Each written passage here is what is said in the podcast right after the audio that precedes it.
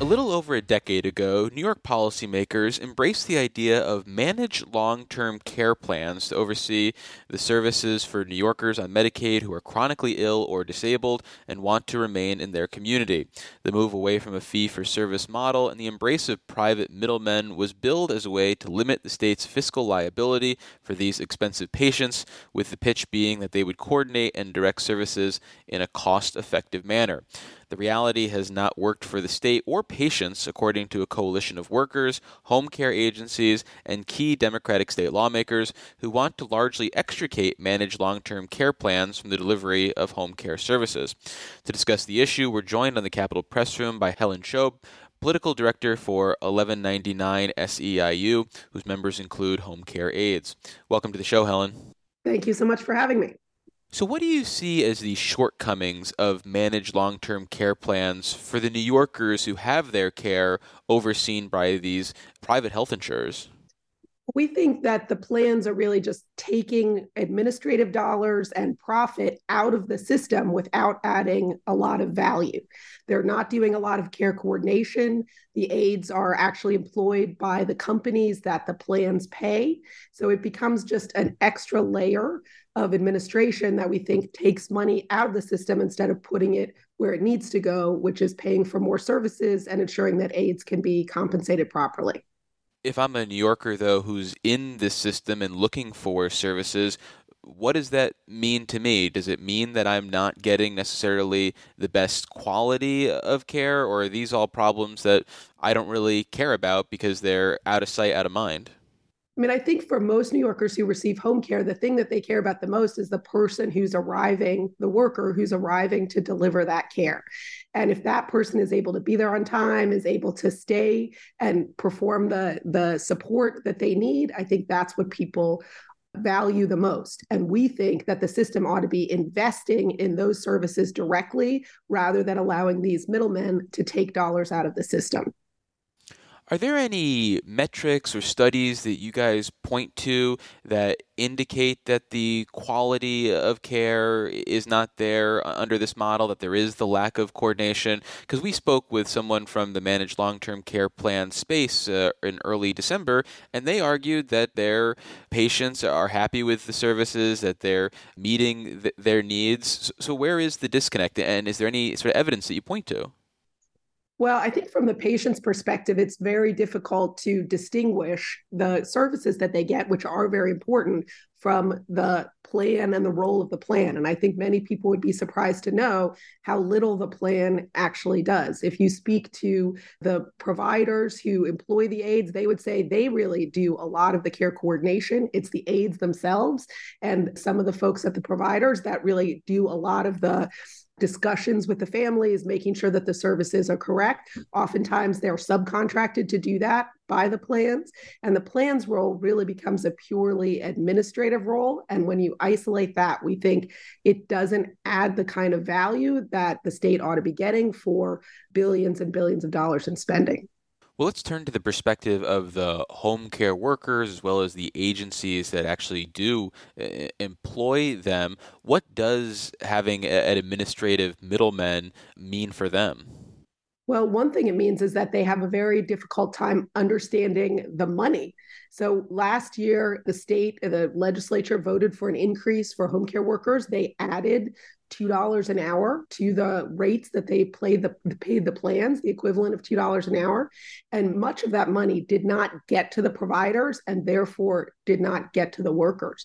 And the state really has no way of tracking that money, much less the workers and the providers. So there's a lot of fighting back and forth trying to ensure the money gets through the system. We think it would be much more transparent and direct if the state paid the providers directly, then the workers can find out how much their providers are getting paid, ensure that that money gets to where it needs to go in supporting the workforce.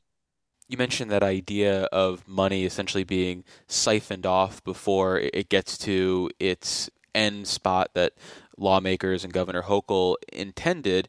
But again, this comes back to the sort of complicated nature of this issue because when speaking with the managed long-term care plans, they say it's you know categorically false that they're siphoning off dollars and that the uh, arrangements that they have all over the state are very complicated and services that they're paying for can be more than minimum wage in some cases and basically they, they argue that they're paying everybody what they're owed is this a case of an overly complicated system and maybe they're right or is the premise that they're laying out there not right and they're hiding behind the lack of transparency? I would say it is an overly complicated system and it should not be. Uh, you know, when you think about comprehensive health insurance, then there, you know, you can understand the role of the insurance company. They're contracting with many different types of providers, coordinating a lot of different types of care. For the managed long term care plans, they are really only coordinating one service it's home care. 85% of the dollars are spent on providing home care aids to people in their homes. There's a few other smaller services, but the vast majority of the money goes to home care services. It is a needlessly complicated system to pay these plans for them to have all of these different contracting arrangements, which nobody uh, has good information about in order to provide this one service.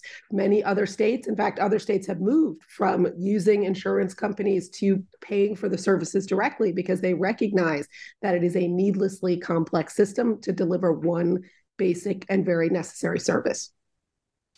Well, I want to get to the alternative that you're backing, but first, let me reintroduce you for listeners just joining us. This is the Capitol Press Room, and we're speaking with Helen Schaub, the political director for 1199 SEIU.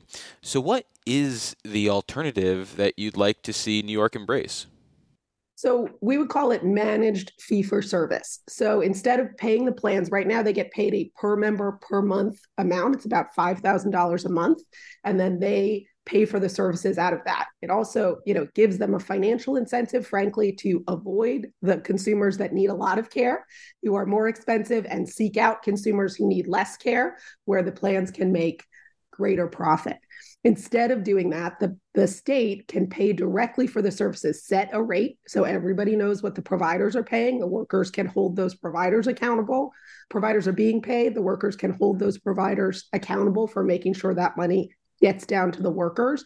And then separately, you can pay for a care management entity. That would be required by federal law to have a care management entity that is not the provider to ensure the services are coordinated.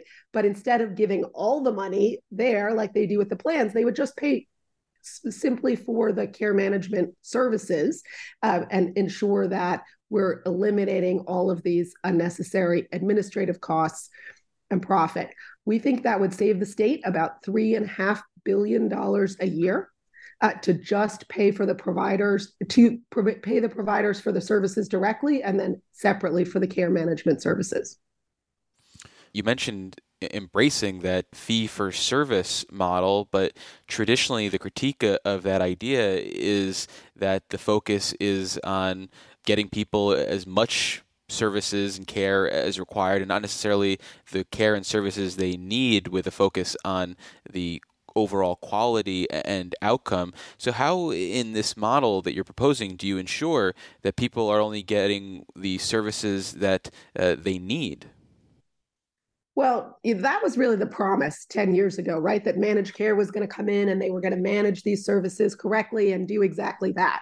But it turns out that the managed care companies figured out that they were going to make more money by growing the program, by seeking out new clients, enrolling them, getting their $5,000 a month. And so the, pl- the program has grown leaps and bounds in the last 10 years under managed long term care. So I don't think anybody can argue that the plans were somehow uh, keeping the program managed and uh, controlling growth. They were, in fact, viewing the opposite because they had a profit motive, motive to do that under a managed fee for service system, the providers are not going to set uh, the level of care. So even though obviously they would have a financial incentive to provide more care and employ more workers, et cetera, they're not going to get to make that decision. That's going to be made separately by a simple care management entity, which is also not going to have a financial interest in how much services are provided. So we think it's actually a better system that's going to be more fiscally responsible for the state to do it that way rather than allowing the plans to continue to grow the program by leaps and bounds.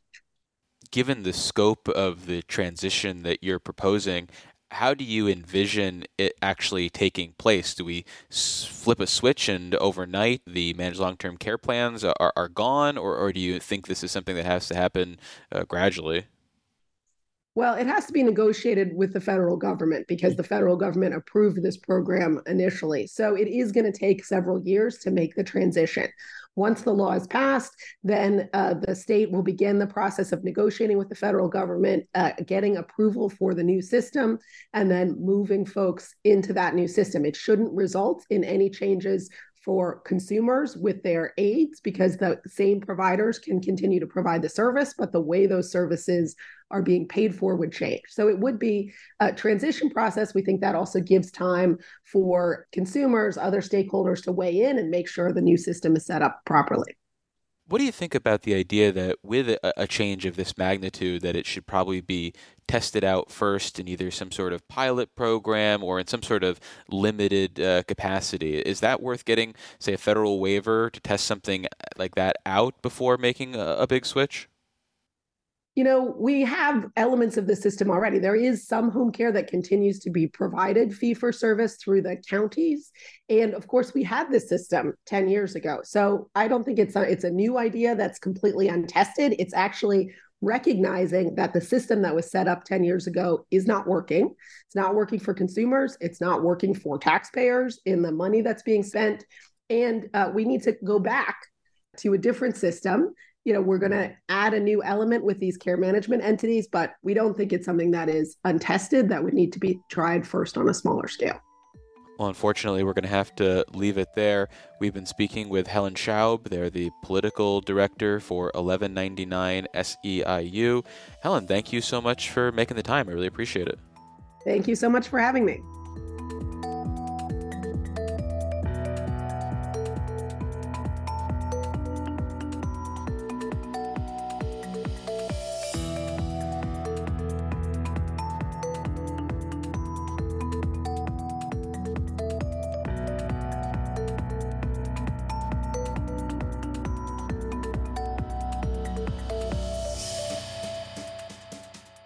Capitol Press Room, a production of WCNY Connected, Syracuse.